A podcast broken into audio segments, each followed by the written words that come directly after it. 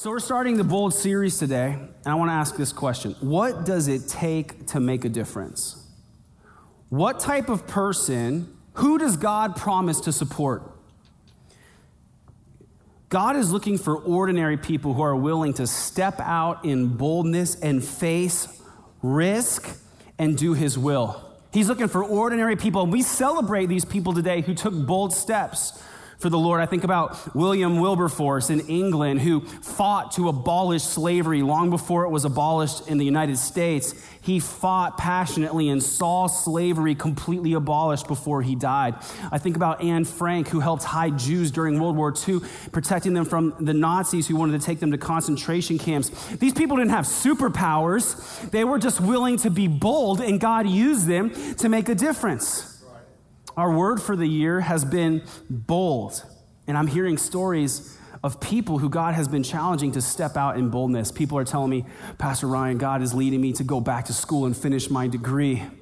Uh, people have told me, I'm quitting my job and starting a business. We need more business leaders and entrepreneurs in the kingdom of God. People have told me I used to be scared to invite people to church or tell people about Jesus, but God is giving me boldness and I'm inviting people and they're coming. So let me ask you this today, church. Do you want to be bold? Are you willing to be a risk taker and do whatever it takes? God wants to use you. So I want to preach this first message, and this is the title A Bold Heart is a Broken Heart. A bold heart is a broken heart. Here's the truth I will never make a difference in this world if I'm not bold. And I will never be bold for God unless I first have a broken heart. And when I talk about having a broken heart, I don't necessarily mean it in the romantic relationship sense. I'm not going to talk to you today about going to someone's yard and holding the boombox above your head and asking them to come back and give you another shot. But I'm talking about a spiritual brokenness it's a deep conviction that something is wrong. Something is wrong. It's not right. And over this series, we're going to be studying Nehemiah. How many of you have heard the story of Nehemiah? Anybody?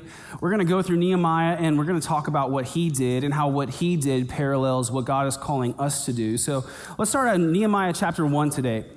I'm going to give you a little bit of background as we go through this first section. It says, Nehemiah chapter 1, these are the memoirs of Nehemiah, son of Hacaliah, in late autumn in the month of Kislev. How many of you miss Kislev right now? Mid November through mid December, man, I miss Kislev when it's 125 degrees in Arizona. I miss Kislev. Man, I'm ready for Kislev. In the 20th year of King Artaxerxes' reign, I was at the fortress of Susa. So King Artaxerxes was the son of King Xerxes. And many of you have heard of him if you've heard the story of the 300 Spartans who stood against the army of Persia. That was King Xerxes. This is his son, and that's who Nehemiah is serving. Some of you didn't know that the Bible is actually true, and these are real historical accounts. He's in Susa. Susa is a real city. You could visit it today. I don't recommend it because it's in Iran, but you can visit it if you so desire. Susa is where the Code of Hammurabi was discovered by modern archaeologists. Uh, and, I, and it's a real city where he's there, and he's serving the king as the king's cupbearer. And basically, in those days, the cupbearer was like the head of the Secret Service. And the king, you know, when he was ready for a drink, he would call out to the cupbearer, beer me, basically. And but the cupbearer would bring wine, and he would taste the wine to make sure that nobody was trying to poison the king. So he served the king. And here's what he says, verse 2 Hanani, one of my brothers, came to visit with some other men who had just arrived from Judah. I asked them about the Jews who had returned there from captivity and how things were going in Jerusalem. They said to me, Things are not going well for those who return to the province of Judah. They are in great trouble and disgrace. Notice this phrase they are in great trouble and disgrace. The wall of Jerusalem has been torn down, and the well for those, or sorry, and the gates have been destroyed by fire. When I heard this, he says, I sat down and wept. In fact, for days I mourned, fasted, and prayed to the God of heaven. Okay, pause there. So, He's talking about the Israelite, the Israelites, the Jews, the Hebrews, the Bible calls them. They're the people of God, and they are returning now. They're trickling back to Jerusalem. That was their homeland, the place that God had called them to and set apart for them. It was their home, but they had been scattered from their home. And the pattern that the Jewish people went through with God, like a petulant child, is that God would want to bless them. They would say, Thank you. They would get comfortable. They would start sinning, and then God would have to punish them. They would pun- they'd, get, they'd get punished. They'd repent of their sins. God would forgive them because He's endlessly merciful. He would bless them. They would get comfortable. They would sin again. God would punish them. And this went on and on for a long, long time until eventually God said, You need a real lesson here. So he scattered them from their homeland. Uh, foreign armies invaded. They took them off as captives. They tore down the temple that King Solomon had built. They tore down the city walls and burned the gates. Now they're starting to return to their homeland. So imagine moving back into a city that had been destroyed and laid to waste. And so Nehemiah asks about the people, his, his people who are going back home to Jerusalem. How are they doing? How's it going? And Hanani, the guys who are coming from the region, they said, It's not going well.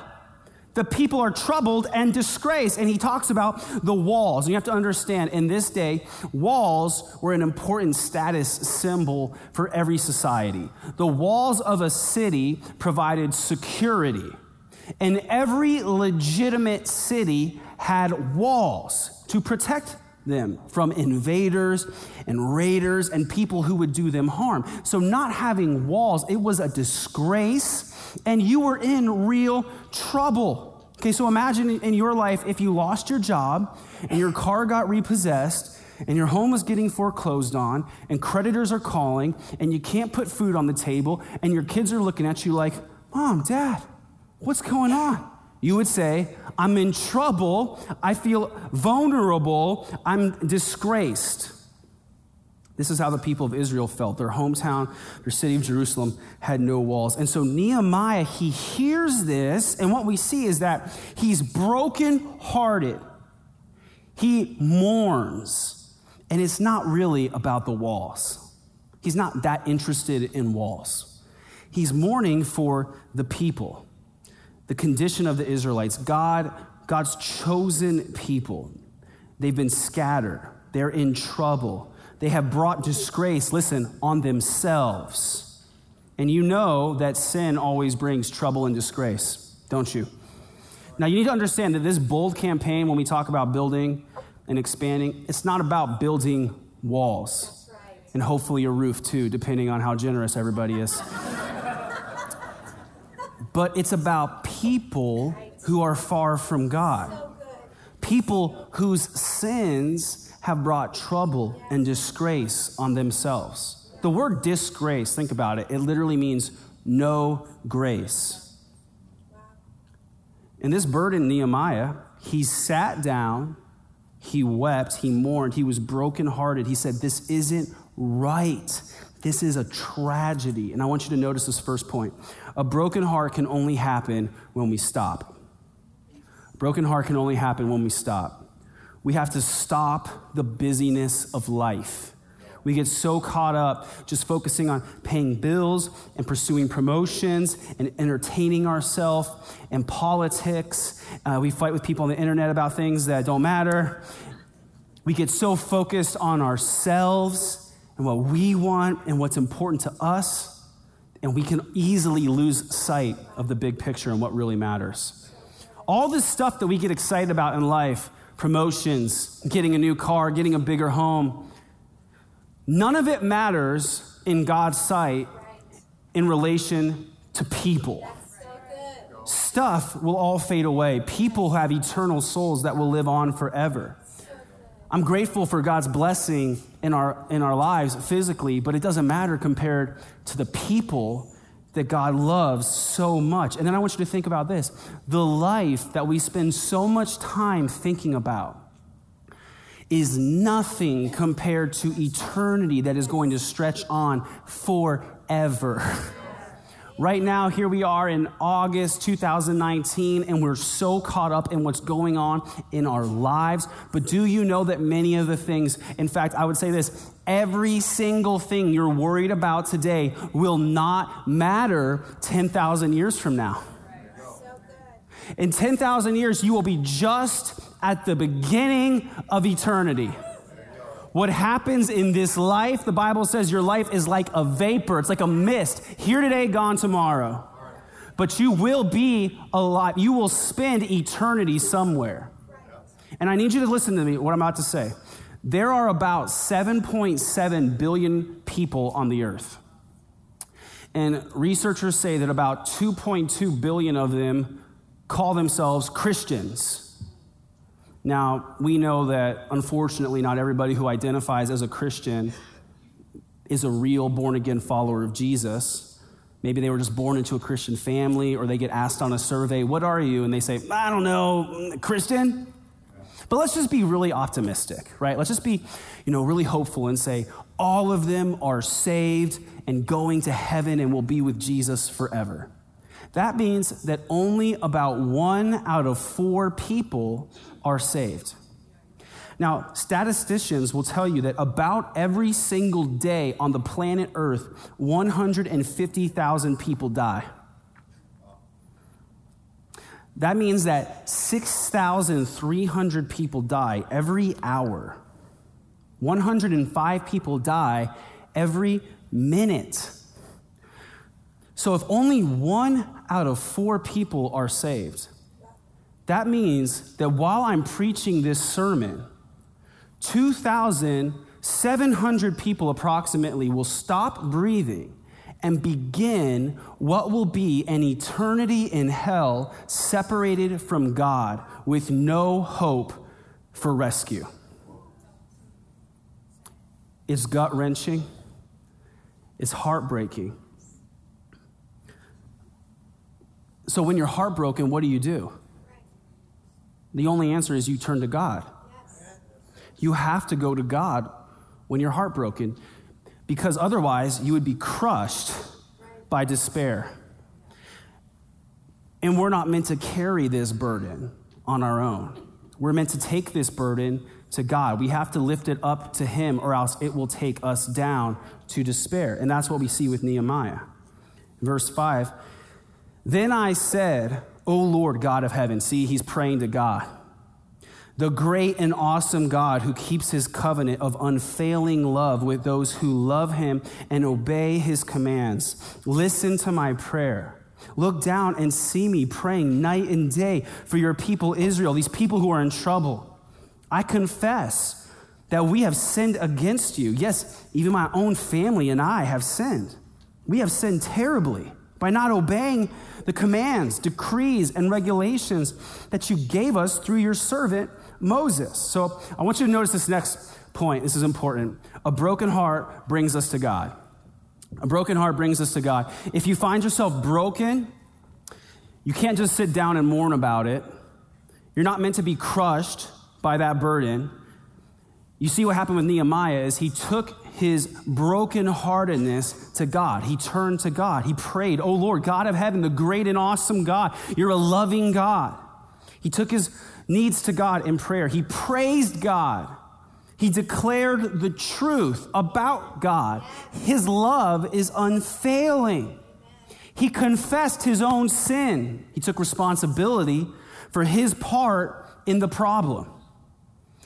What you see about people who make a difference is there are people who first identify a problem. Nehemiah, he identified a problem. The people were in trouble and they were disgraced. We identify a problem. Those of us living today in Arizona, we identify that we live in a world filled with people who are far from God, who need to be rescued. Their own sins have brought them down. They are facing trouble and disgrace. Um, so, what are we going to do? We have to bring them the good news that there is a way to be saved. His name is Jesus. And when you turn to him, you can have salvation, right? And so we've been doing that as a church. That's why we have been growing and filling up. So many lost people have placed their faith in Jesus. Last week we saw 27 people get baptized. And so we're running out of room, right? We're running out of room. We turn to God and we see that Nehemiah praises God. He declares the truth. He's a great God, isn't he? He's a loving God who wants everyone to be saved. And the way that Nehemiah confessed his own sin and took responsibility for his part in the problem, I think that there's a certain degree to which we all have to confess to God that we, all, we haven't always been as heartbroken as we should be about all the lost people who are in this world far from God. We see the problem that there are so many people who are on the pathway to destruction. And it burdens us, it breaks our heart. We take this brokenheartedness to God, and we're also taking responsibility for our role. God, as your people, we care about lost people because you care about lost people. We want to make a difference. We want you to use us to rescue them. In verse 8, he says, Please remember what you told your servant Moses. If you are unfaithful to me, now he's quoting God. He's quoting God. Please remember what you said. If you are unfaithful to me, God said, I will scatter you among the nations. But if you return to me and obey my commands and live by them, then even if you are exiled to the ends of the earth, I will bring you back to the place I have chosen for my name to be honored. Think about that. We take our sins to God. We take our needs to God. We take our problems to God. As Christians, we take our burden to God to reach the lost, and He reminds us of the truth. Sin has led you to destruction. But even if you are scattered to the ends of the earth, you could say this way even if you are as far from God as you can possibly get, if you return to me, I'll bring you close to me. I'll bring you home. I'll bring you into my family. I'll lead you into life. So we see that a broken heart brings us to God, and then God brings hope to the brokenhearted. We bring our broken needs, we bring our broken hearts to God, our needs to God. He brings hope to the brokenhearted. So today, you might be heartbroken about lost people in this world around us. You might be thinking about your family members who are far from God and it breaks your heart. You might be thinking about your coworkers and you know they're far from God. They come in laughing after the weekend about how they had a great time partying, but you know that all of that is just covering up the emptiness and hurt that's in their hearts because they're far from God and they don't know what true life looks like. You might be heartbroken thinking about your neighbors who are far from God. But God, the Lord, is close to the brokenhearted. Psalm 34 says, The Lord is close to the broken heart. So if you're brokenhearted for the lost, you need to know that the Lord is close to you in your state of brokenheartedness. The fact that you're brokenhearted for the lost it shows that you are close to the Lord because He is brokenhearted for the lost. And you need to think about this. When you're near the Lord, there is always hope. When Jesus is in your boat, it doesn't matter how big the storm gets, there's hope because you're with the one who commands the winds and the waves. There is hope, you need to understand, for the lost people who you're heartbroken for. There is hope for all the lost people that you're heartbroken for. And you know why there's hope? Because you're close to them. It's because you're in their life. Oh, you thought you got that job by accident? You thought you were just in the right place at the right time and your skills matched the requirement. No, no, no. God brought you to that job because He knew that there would be people there who are brokenhearted and needed to know the truth. You thought you were part of your family by accident? Just random chance of genetics brought you to that crazy family? No.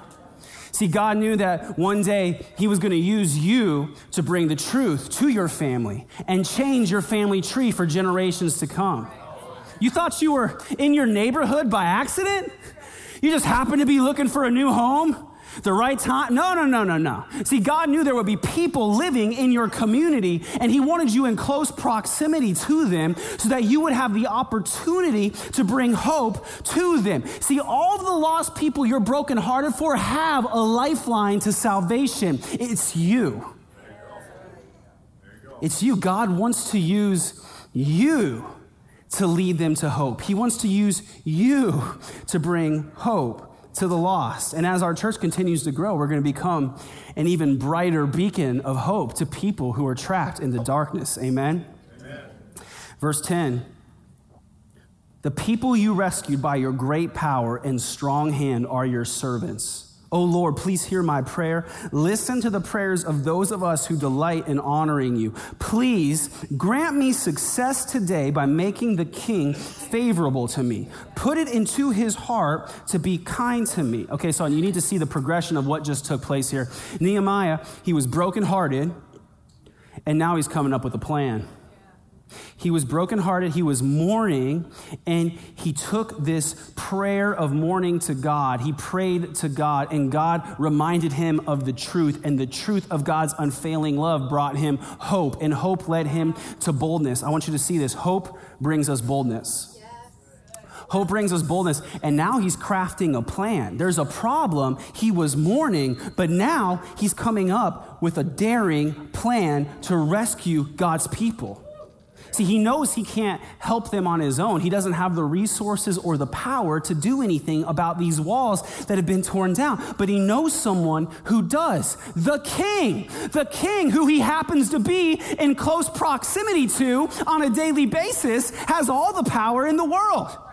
And he's going to go to the king and ask the king for help. That might seem like a smart thing to do, but you need to know that in this day, you can't just go up to the king and make your problems his problems.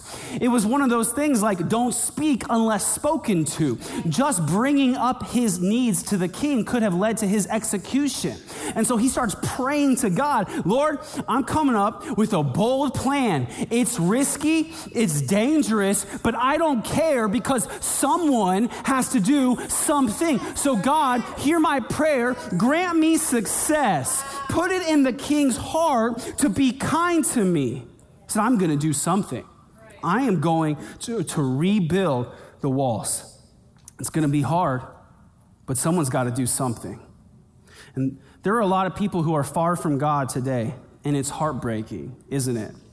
But we have hope because Jesus is building his church, and he's building this church. And he wants to use you to reach lost people, but guess what? Having those conversations are hard. It's scary. So you've got to pray and ask God for boldness. This next season of our church, building and expanding, and it's hard, it's scary. But we're at this point where we say, no one else is coming. We've got to do something. And so we pray to God, give me success, God. Hear my prayer. Enable me to do something for someone. We bring the good news to the lost. And here's the thing we might seem outnumbered, but in fact, we are not. See, there was a time in the beginning of the church when Jesus told his disciples to go and reach the lost. And these fishermen and poor teenagers and young men, they were under resourced and they had no influence in society. They had no power. They looked incredibly outnumbered, but they were not. Because Jesus said, You will receive power when the Holy Spirit comes upon you. And that will enable you to be my witnesses in Jerusalem and Judea and Samaria and to the ends of the earth. You see, they were outnumbered and unequipped, but they were in close proximity to the king, the one who had all of the power in the world, the one who had all the resources in the world. And he says, I'm going to make my power your power. And my power is going to enable you to do what I'm calling you to do.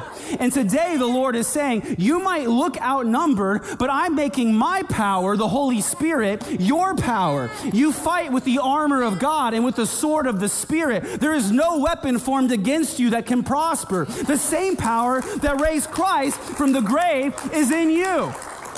And guess what? The ends of the earth include Mesa and Ahwatukee and Gilbert and Chandler and Queen Creek and Tempe and all of the Phoenix Valley.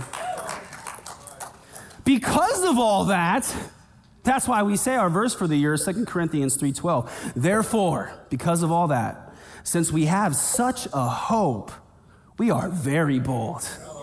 We are very bold. It's hard and it's scary, but we're going to do it anyways.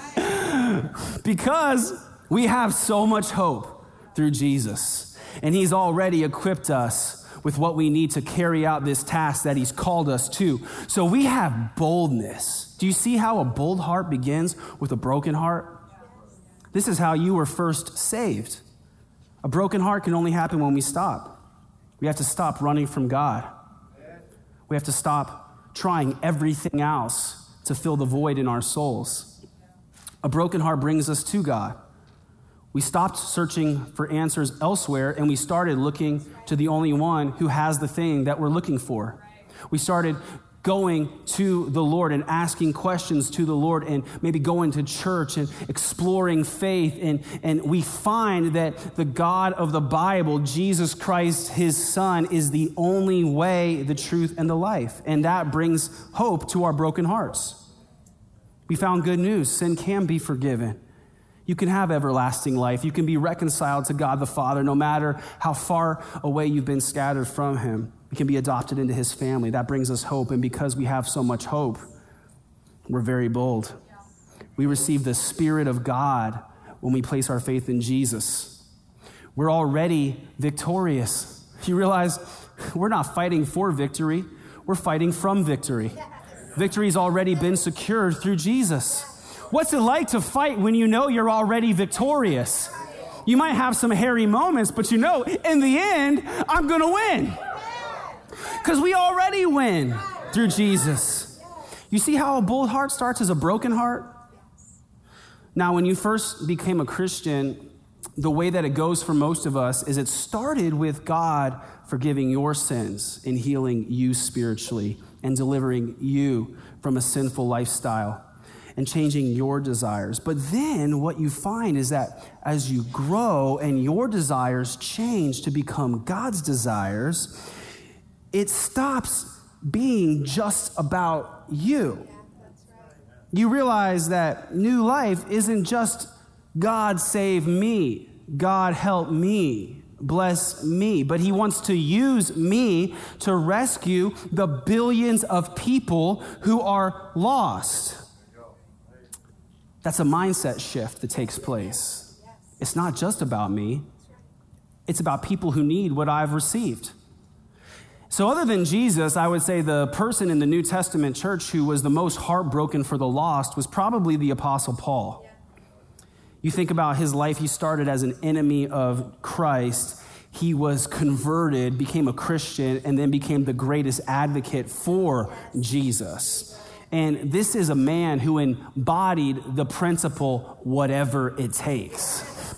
I mean, he went wherever God called him and he suffered.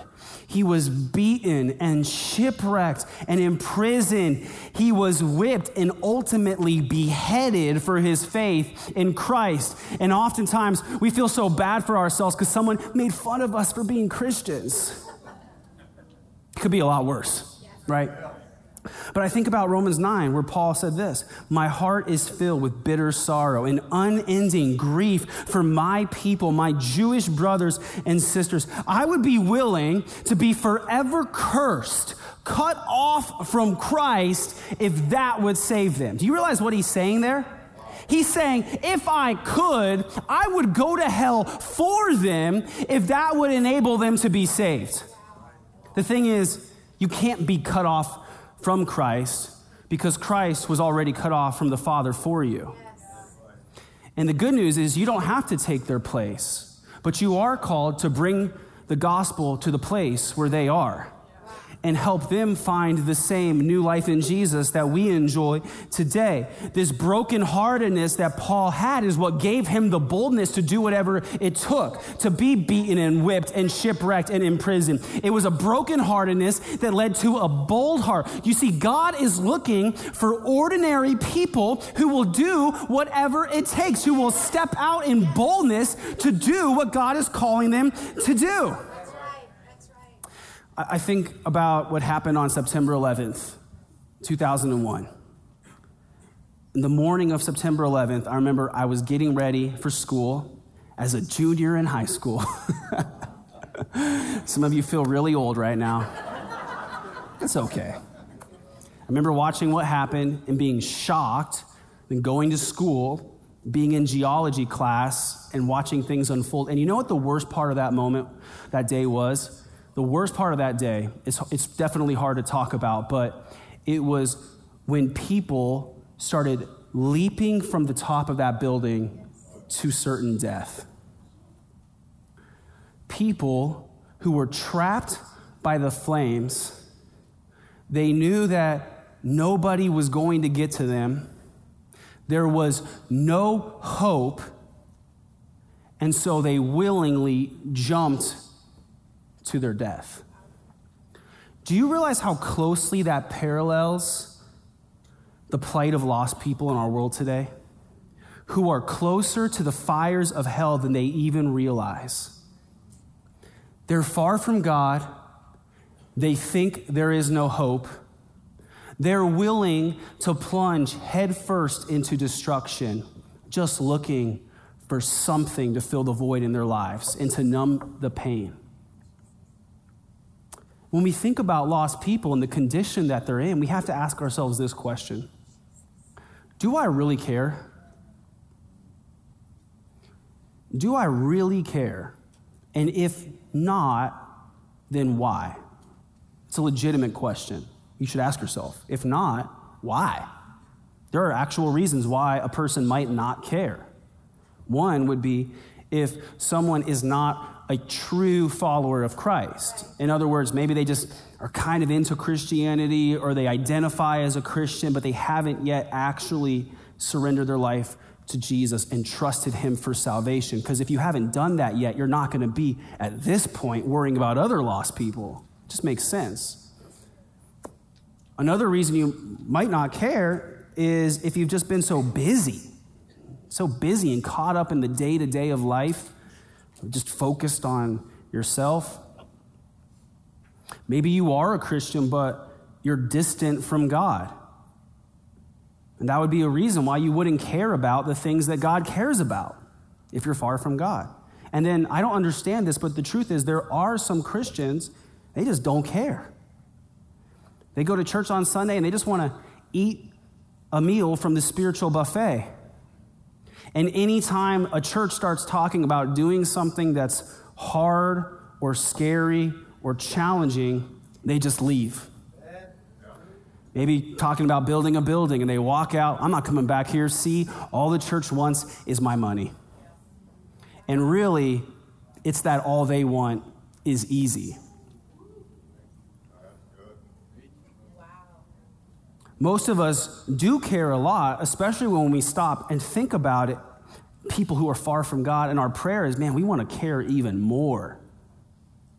I thought this morning about how a couple weeks ago I was flying back to Arizona from a trip I went on to speak at another church, and on the way home, I got to sit in the exit row which I was super grateful for because I'm a little taller than average and it's a lot more comfortable to have that extra leg room. And before the plane took off, you know, the airline stewardess comes along and she says, Sir, in case of an emergency, are you willing to assist other passengers?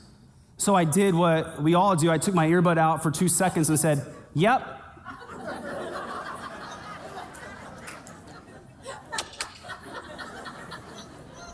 But for whatever reason, I think maybe God knew I was going to preach this message. I started to think about this like, would I really? Let's say this thing goes down. We're floating on the ocean. I'm right here by the door. Maybe it's just natural selection, you know? If I popped that door open and the little raft slide thing inflated, would I actually stay in a smoky, burning airplane with hundreds of crazy people screaming and crawling all over each other? Or would I peace out?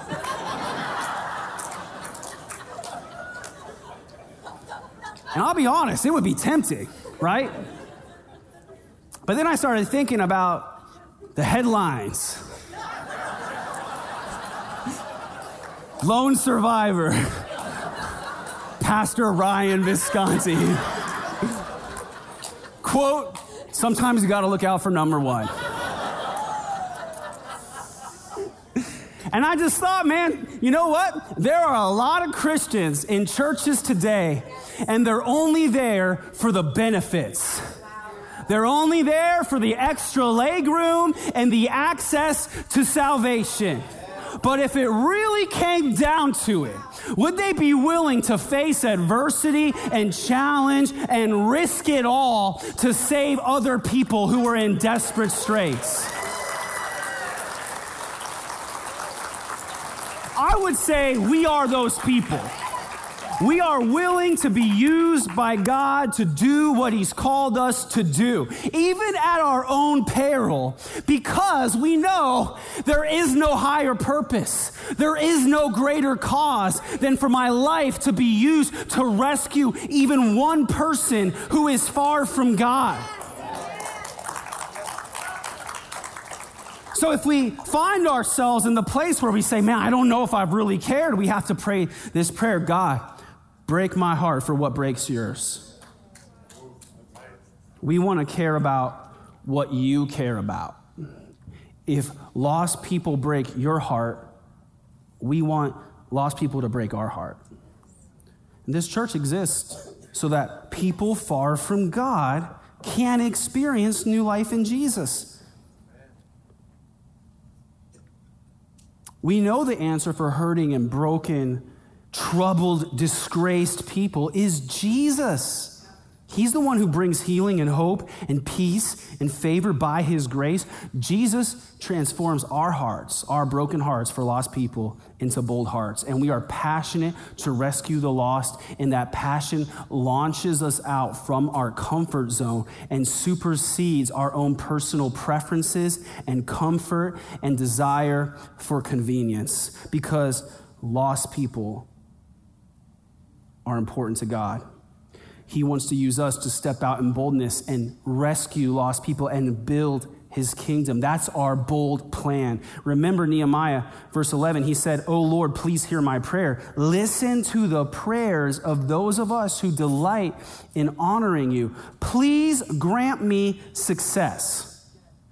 We all want to be successful in whatever we do in life. Do you want to be successful? I can tell you how to guarantee you will be successful. Honor God by caring about what He cares about. Watch Him give you more influence and followers, not so that you can be famous, but so that you can tell people the good news about Jesus Christ.